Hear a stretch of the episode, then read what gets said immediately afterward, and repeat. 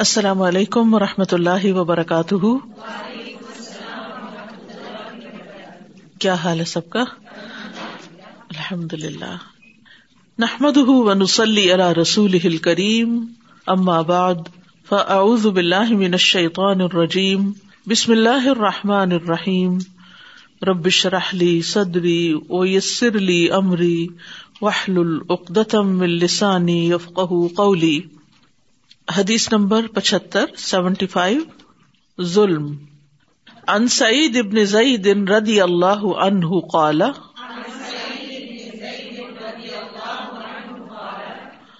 سمعت رسول اللہ صلی اللہ علیہ وسلم یقول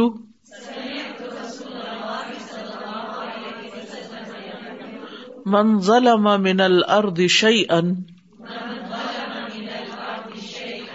طبقه من سبع اراضین. کتاب المظالم. سعید بن زید رضی اللہ عنہ روایت کرتے ہیں، میں نے رسول اللہ صلی اللہ علیہ وسلم کو فرماتے ہوئے سنا، جو شخص ظلم سے کسی کی زمین کا کچھ حصہ لے گا تو قیامت کے دن اسے 7 زمینوں کا توق پہنایا جائے گا. گویا کسی کی جائیداد پر ظالمانہ طور پر قبضہ کرنا اپنے آپ کو بہت بڑی مصیبت میں مبتلا کرنا ہے. یہ حدیث سعید بن زید رضی اللہ عنہ سے ہے. سعید بن زید عشرہ مبشرہ میں سے تھے، وہ 10 لوگ جن کو جنت کی بشارت دی گئی تھی. ان کا ایک خاتون سے جن کا نام اروا بن اویس تھا، ان سے زمین کے معاملے پر جھگڑا ہوا. اس خاتون نے ناحق طور پر کہا کہ سعید نے میری زمین پہ قبضہ کر لیا ہے، جس پر حضرت سعید نے کہا کہ میں بھلا یہ قبضہ کیسے کر سکتا ہوں، جبکہ میں نے رسول اللہ صلی اللہ علیہ وسلم کو یہ فرماتے ہوئے سنا ہے کہ جو شخص ظلم سے کسی کی زمین کا کچھ حصہ لے گا تو قیامت کے دن اسے 7 زمینوں کا توق پہنایا جائے گا. اور پھر ساتھ ہی یہ کہا کہ اگر یہ خاتون جھوٹی ہے اور میں سچا ہوں تو میری اس کے لیے دعا یہ ہے کہ یہ اندھی ہو کر مرے اور اپنی ہی زمین پہ مرے. تو ان کی یہ بات پوری ہو گئی. وہ خاتون جب بڑی عمر کو پہنچی تو نابینا ہو گئی. اور دوسرا یہ کہ وہ اسی زمین میں ایک گڑھے میں گری اور اسی کے اندر فوت ہو گئی اور وہی اس کی قبر بن گئی. تو بہرحال نبی صلی اللہ علیہ وسلم کے صحابہ جو ہیں ان کا اپنا ایک مقام ہے، ان کے ایمان اور ان کی قربانیوں کے وجہ سے، اور خاص طور پر جن کا نام عشرہ مبشرہ میں شامل ہو. حدیث کی تفصیل یہ ہے کہ من ظلم من الارض شیئا، جس نے ظلم سے زمین میں سے کچھ لیا، یعنی کسی کی زمین ہے، کسی کی ملکیت ہے اور اس پر ناجائز قبضہ کر لیا. اور قبضہ کرنے والا کوئی بھی ہو سکتا ہے، یہ بھائی بھی ہو سکتا ہے جو بھائی کی زمین پہ قبضہ کر لے، یہ بھائی ہو سکتا ہے جو بہنوں کی زمین پہ قبضہ کر لے، یہ کوئی ہمسایا ہو سکتا ہے جو کسی ہمسائے کی زمین کو ناحق ہتھیا لے، یہ کوئی لینڈ مافیا ہو سکتا ہے کہ جو خالی پڑی زمینوں کو دیکھ کر ان کے اوپر جا کر قبضہ کر لے اور اپنا حق جتانے لگے یا ان کو آگے بیچ دے. تو یہ کوئی بھی ایسا طریقہ کہ جس سے لوگوں کے مال ناجائز طریقے پر کھائے جائیں، یہ قرآن و سنت کی تعلیمات کی صریحاً مخالفت ہے. ہمارا دین ہمیں عدل و انصاف کا حکم دیتا ہے. ان اللہ یأمرکم بالعدل والاحسان وایتاء ذی القربی. بے شک اللہ تمہیں عدل کا، احسان کرنے کا اور رشتہ داروں کو دینے کا یعنی ان کے حقوق ادا کرنے کا حکم دیتا ہے. اور اس کے برعکس ہمیں منکر سے، فحش سے اور بغی یعنی دوسروں پر زیادتی کرنے سے منع کرتا ہے. تو کسی کا بھی مال ناحق طریقے سے کھانا، چاہے وہ کوئی بھی طریقہ ہو، وہ منع ہے. حتیٰ کہ اگر ہمارے مال میں مسکینوں کا حصہ ہے زکوٰۃ کی شکل میں، اور زکوٰۃ ادا نہ کرنا یہ بھی ناحق مال کھانا ہے، یعنی وہ حق کسی کا ہے اور ہم اس کو مال میں سے نکال ہی نہیں رہے. اسی لیے قیامت کے دن کیا ہوگا کہ وہ مال ایک گنجے ناگ کی شکل میں آئے گا، سانپ کی شکل میں آئے گا، جو اس کی گردن کے گرد لپٹ جائے گا اور پھر اس کے جواز پر کاٹے گا. یہ بھی توق بنے گا، سانپ توق بن جائے گا. توق ہوتا ہے وہ کلادہ یا وہ ہار یا وہ کڑا کہ جو گردن میں پہنایا جاتا ہے، خصوصاً مجرموں کو سزا کے طور پر، جس سے وہ اپنی گردن کو ادھر ادھر نہیں ہلا سکتے اور بہت شدید تکلیف ہوتی ہے. آپ نے دیکھا ہوگا کہ اگر کبھی گردن میں بل پڑ جائے اور آپ پوری طرح اپنا چہرہ ادھر ادھر نہ کر سکے تو بہت شدید تکلیف ہوتی ہے. یعنی زکوٰۃ ادا نہ کرنے والے کو سانپ کا طوق پہنایا جائے گا, اور یہاں جو کسی کی زمین میں سے لے گا اس کو 7 زمینوں کا طوق پہنایا جائے گا. 7 زمینوں کا کیوں؟ قرآن مجید سے ہمیں اشارتاً پتہ چلتا ہے کہ زمینیں 7 ہیں, جیسا کہ سورۃ الطلاق کی آخری آیت میں آتا ہے, لیکن حدیث سے واضح الفاظ سے پتہ چلتا ہے کہ زمینیں 7 ہیں. اور زمین کے یہاں حصے کا یعنی کچھ بھی, شیئاً کچھ بھی کا لفظ استعمال ہے. دوسری جگہ ایک بالشت کا لفظ استعمال ہے. بالشت کہتے ہیں چھوٹی انگلی سے لے کر انگوٹھے تک جتنا فاصلہ بنتا ہے. پہلے زمانے میں پیمائش کے لیے باقاعدہ کوئی پیمانے نہیں تھے. لوگ کپڑا ناپنے کے لیے, زمین ناپنے کے لیے عموماً بالشت استعمال کرتے تھے. بازو یعنی کندھے سے لے کے ہاتھ تک یہ ذراع استعمال ہوتا تھا, پھر اسی طرح ہاتھوں کے ساتھ, پھر اسی طرح 4 انگلیوں کے ساتھ, جس کو چپا کہتے ہیں, یعنی 4 انگلیوں کے ساتھ ناپا جاتا تھا کہ کتنے چپے. پھر لوہے کا گز, آپ نے دیکھا ہوگا بچپن میں کہیں کہ لوہے کا ایک راڈ سا ہوتا تھا جس کے اوپر نشان لگے ہوتے تھے. پھر اسی طرح لکڑی کا اور دیگر مٹیریلز کے, اور اب تو بہت سوفسٹیکیٹڈ قسم کے حتیٰ کہ ایپس بھی ایسی آ گئی ہیں کہ جس سے آپ فاصلے ناپ سکتے ہیں. تو زمین کو بھی اسی طریقے سے, نہیں زمین کو اب یہ بازو کے ذراع کے ساتھ تو ناپا نہیں جا سکتا, تو آسان طریقہ کیا تھا؟ ہاتھوں سے ناپا جائے. دوسری حدیث میں آتا ہے کہ اگر کسی نے کسی کی صرف ایک بالشت زمین بھی لی تو اس کی گردن میں 7 زمینوں کا طوق پہنایا جائے گا. اب یہ جو ایک بالشت ہے, یہ زمین کے جتنے بھی حصے کا انسان مالک ہوتا ہے, اس کے نیچے جتنی بھی زمین ہے وہ ساری اسی کی ہوتی ہے, چاہے اس میں سے خزانے نکلے, چاہے اس میں سے پیٹرول نکلے, چاہے کچھ بھی نکلے. یعنی مثلاً آپ نے ایک گھر لیا ہے, اس گھر کے آپ مالک ہیں, جتنے ایریا پہ گھر بنا ہوا ہے وہ آپ جتنا نیچے تک ڈیپتھ میں جائیں گے وہ سارا آپ ہی کا ہے. اس میں سے اگر آپ کھودنا شروع کر دیں, یا زرعی زمین ہے اور اس کو آپ ڈگ کریں اور اس میں سے جو بھی نکلے گا وہ آپ ہی کا ہے, چاہے پانی نکلے, کنواں کھودیں یا کوئی خزانہ نکل آئے. پہلے زمانے میں لوگ خزانے زمین میں دفن کرتے تھے, کوئی لاکر تو اس طرح کے ہوتے نہیں تھے. اس سے پھر یہ ہے کہ کئی لوگ جگہ خریدتے تھے اور اس میں ہل چلاتے یا گھر بنانے کے لیے بنیادیں کھودتے, تو اس میں سے سونے چاندی کے ڈھیر بھی نکل آیا کرتے تھے. بہرحال اب یہ ہے کہ جو اتنی بھی زیادتی کرے گا اس کو زمین میں دھنسایا جائے گا اور اس زمین کو توق کی طرح گلے میں ڈال دیا جائے گا. اور صرف ایک زمین میں نہیں, 7 زمینوں کا توق اس کے گلے میں. تو ظاہر ہے گردن بھی اتنی بڑی پھر ہو جائے گی. اور پھر یہ بھی ہو سکتا ہے کہ اس کو کنڈینس کر کے اس کی گردن میں ڈال دیا جائے کہ جس سے وہ وزن اس کو محسوس ہو, وہ تکلیف اس کو محسوس ہو. اور یہ بھی ہو سکتا ہے کہ وہ 7 طوق ہوں, ایک کے بعد ایک زمین کا. اور یہ بھی ہو سکتا ہے کہ وہ 7 ایک جگہ جمع کر دیے جائیں, اللہ عالم. لیکن سزا بہت سخت ہے, بہت ہی سخت ہے. ہر مومن پر دوسرے مومن کا مال حرام ہے, کسی کا بھی ناحق مال لینا جائز نہیں. ابو حمید سائدی رضی اللہ عنہ روایت کرتے ہیں کہ رسول اللہ صلی اللہ علیہ وسلم نے فرمایا, کسی شخص کے لیے اپنے کسی بھائی کا مال ناحق لینا جائز نہیں. یہ اس لیے ہے کیونکہ اللہ نے ایک مسلمان پر دوسرے مسلمان کا مال حرام قرار دیا. اسی طرح ہنسی مذاق میں بھی آپ کسی کا مال نہیں لے سکتے. اگر کوئی ایسا کرتا ہے تو اللہ سبحانہ تعالیٰ اس ناجائز مال میں کبھی برکت نہیں دیتا. اور یہ بھی حضرت سعید بن زید کی حدیث کا آخری حصہ ہے جو مسند احمد میں آتا ہے. مسند احمد میں یہ حدیث ذرا تفصیل کے ساتھ بیان ہوئی ہے.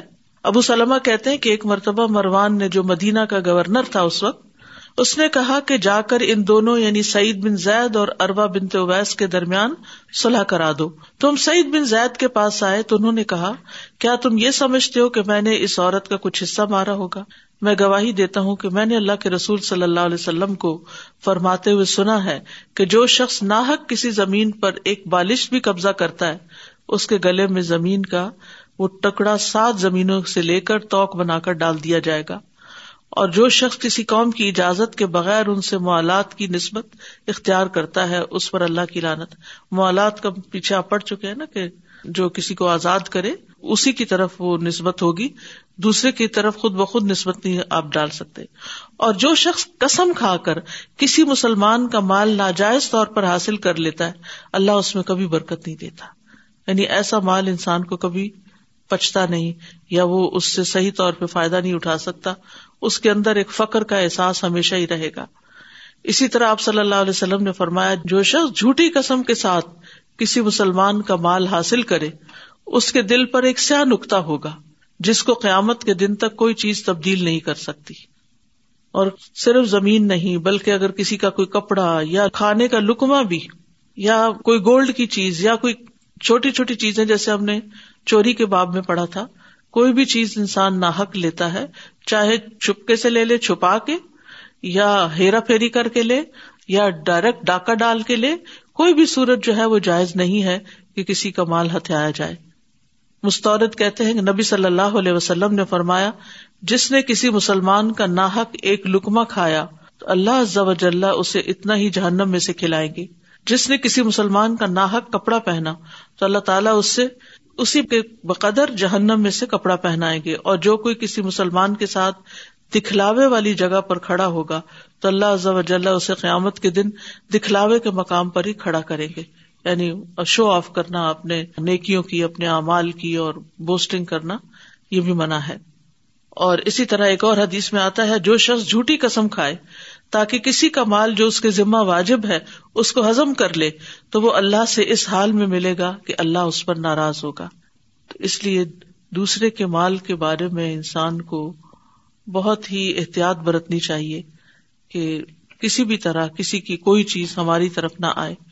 پہلے ہم تفصیل سے پڑھ چکے ہیں کہ اگر والدین بوڑھے ہیں اور کچھ بچے ان کو سنبھال رہے ہیں تو یہ نہیں ہو سکتا کہ ان کے بڑھاپے اور ان کی کمزوری کی وجہ سے ان کا مال جو ہے وہ چرا لیا جائے یا چھپا لیا جائے یا ہتھیا لیا جائے یا پھر جعلی کاغذ بنوا کر ان کے سگنیچر کروا لیے جائیں یا کوئی غلط وصیت لکھوا لی جائے اپنے حق میں. تو یہ ساری چیزیں جو ہیں یہ ناجائز مال کے قبضہ کرنے کی صورت میں آتی ہیں. بعض اوقات لوگ یتیموں کا مال جو ہے وہ ہڑپ کرتے ہیں ناجائز طور پر، یعنی باپ فوت ہو گیا تو ان کو حصہ دینے کی بجائے ان کا مال اپنے مال میں شامل کر لیا. السلام علیکم استاذہ، میں ایک فیملی کے بارے میں جانتی ہوں جہاں بھائی بہن they're all mature خود فیملیز والے ہیں، لیکن ان کی والدہ کا گھر ہے جو بہن بیسکلی اس میں اپنا اسکول چلا رہی ہیں بیک ہوم، اور بس وہ کہتی ہیں کہ میرے نام کر دیا جائے. یہ بھی تو ایک ناحق چیز ہے نا. بالکل ناحق چیز ہے، ناحق قبضہ کرنے والی بات ہے نا. اس میں تو سب کا حصہ ہے. یعنی اس بات کو یوں سمجھیے کہ جس مال میں سب کا حصہ ہے وہ کوئی ایک زور زبردستی سے نہیں لے سکتا یا ایموشنل بلیک میلنگ کے ساتھ نہیں لے سکتا جب تک کوئی دل کی رضامندی سے نہ دے. السلام علیکم ورحمۃ اللہ وبرکاتہ. مجھے ابھی ریسنٹلی پتا چلا کہ کچھ ایسے لوگ اس قسم کا بزنس کرتے ہیں کہ جب لوگوں کی ایسی پراپرٹیز جو کہ وہ لوگ پیسے نہیں پورے دے سکے یا تھوڑے دیے اور پھر باقی کے پیمنٹ نہیں کر سکے کسی وجہ سے، ان کی حالات ایسے ہو گئے یا کچھ، وہ پراپرٹیز لینے کے لیے بیٹھے کہ بھئی وہ دیکھتے ہیں اس میں کہ ویب سائٹس ہیں یا جہاں پہ بھی ایسے کہیں مظلوم لوگ ہوں جن کو ضرورت ہے کہ بھئی وہ اونے پونے داموں میں اس وقت بیچ دیں گے اپنی ضرورت کے پیچھے. تو میں کہہ رہی تھی کہ اس میں کیسا ضمیر آپ کا نا کام کر سکتا ہے، ضرورت سے ناجائز فائدہ ایکسپلائٹ کرنا. جی، کہ ایسی زمینوں کا، ایسی جگہوں کا، ایسے گھروں کا ہر وقت اسی طاق میں رہنا. ایک تو ہوتا ہے نا کہ چلیں ٹھیک ہے، کسی کو آپ مدد کے طور پر آپ کسی کی ہیلپ کر دیتے ہیں کہ ٹھیک ہے آپ اس وقت مشکل میں ہیں تو ہم آپ کو نکال لیتے ہیں، لیکن خاص طور پر ایسے کاروبار تو وہ بھی ظلم ہی ہے. بالکل. اور کیا صورت ہوتی ہمارے ہاں جب کسی کی زمین پر ناجائز قبضہ کیا جاتا ہے، کسی کی جائیداد پر. استاذہ جی، جیسے کل پرسوں آپ خود بھی ذکر فرما رہی تھی کہ بوڑھے ماں باپ کی جو کوئی ٹیک کیئر کر رہا ہوتا ہے تو پھر ناجائز طور پر اسے دکھوا لیتے ہیں سب کچھ. تو استاذہ جی ایک کیس ایسا تھا کہ وہ صاحبزادے کے پاس ظاہرہ رہ رہی تھیں وہ والدہ، تو نہ صرف یہ کہ اپنے نام کروایا بلکہ اس کو مزید سیکیور کرنے کے لیے یہ بھی اس میں ایڈ آن تھی کلاس کہ if he passed away in her life, mother کی لائف میں اگر میں پاسڈ اوے ہو جاؤں تو میرے بچوں کو چلا جائے گا. حالانکہ بچوں کا اس صورت میں تو کوئی قانونی رہتا ہی نہیں ہے، باقی نہیں بچے اس حد تک جو ہے چلے جاتے ہیں ناجائز قبضے کے طور پہ. جی، یہ بھی آپ دیکھیے کہ کسی کو گھر کرایہ پر دیا اور کرایہ دار نے اس پہ قبضہ کر لیا، یہ بھی ناجائز قبضہ ہے. کتنا ہوتا ہے یہ عام.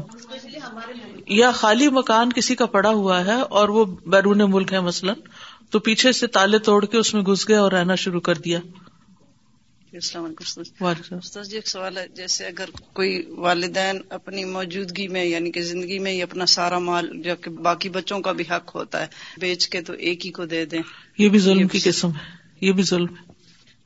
My daughter mentioned to me yesterday that there were some kids who were trying to steal from the teacher's goodie bag. So the teacher has candies and whatnot. So some of the kids were really upset that why are these kids going and taking candies from the teacher's bag. Then she mentioned to me that the teacher told us that if a person takes someone else's money, then they will get fire on the day of judgment. And I was thinking, when you mentioned a hadith that if a person wears another person's clothes without their permission, then they will have exactly a bite of food, they will have the same like it of fire on the day of judgment. So it's so important to teach children about these things because children can be very impulsive. They want to eat something and they take it. And it's our responsibility to not shame them and scold them and be angry at them and hit them, but teach them why it's not right and what the consequences are so that they develop that fear of Allah subhanahu wa ta'ala. استاذہ یہاں پہ تو ایسا نہیں ہوتا، لیکن پاکستان میں نے جب آپ بول رہی تھی تو یہ ذہن میں آ رہی تھی کہ لوگ کتنا کامن ہے کہ اپنے گھر بغیر پرمیشن کے آگے بڑھا کے اور اس کو بڑھا لیتے ہیں، بنا لیتے ہیں، کنسٹرکشن کر لیتے ہیں. یہ کامن اس میں آتی ہے. جی جزاک اللہ خیر کہ آپ نے بتا دیا کہ کس طرح دوسرے کی زمین پر ناجائز قبضہ ہوتا ہے، کہ مثلاً آپ کو ایک مخصوص زمین جو ہے وہ الاٹ کی گئی، تو پھر آپ کیا کرتے ہیں کہ اپنا گھر بناتے ہیں تو اس کی باؤنڈریز ایکسٹینڈ کر لیتے ہیں، چاہے ایک بالش تھی کریں وہ ایکسٹینڈ کر لیتے ہیں جو کہ آپ کا نہیں ہوتا، اور پھر اس کے چار دیواری کھڑی کر لیتے ہیں یا باؤنڈری وال بنا لیتے ہیں، یا جو بھی، یہ بھی ناجائز قبضہ ہے. جی، اور باقی تو مجھے نہیں پتا، پنجاب میں تو ایسا ہوتا ہے کہ زبردستی بہنوں سے زمینیں لے لیتے، ایون پیرنٹس بیٹیوں کو مجبور کرتے ہیں کہ یہ بھائیوں کو چھوڑ دو، معاف کر دو. بالکل، چاہے وہ کرنا چاہے، دل سے تو معاف نہیں کرتی، کون اپنا مال دل سے، مطلب وہ باپ کے یا ماں کے ایموشنل بلیک میلنگ میں آ کے لگا تو دیتی ہیں لیکن معاف تو نہیں کرتی ہوں گی، ظاہر ہے دل سے. Another scenario, Sazaji, that I've seen in family, for instance, people want to invest. And within a family, there's a certain person who can afford more than the rest. So what they do is they say, okay, you were investing for yourself, so invest on behalf of your brother as well and another brother. So pay on their behalf, but the title of that land or property is in the brother's name, that he will maybe pay in a few years, And then later on, time passes by and that person doesn't have the ability to pay, but then they still want to keep the title in their own name. And they'd say, no, for instance, whenever we are able to pay, we will pay, otherwise this is how it is. And sometimes the entire family becomes part of it, that you know what, don't ask them to.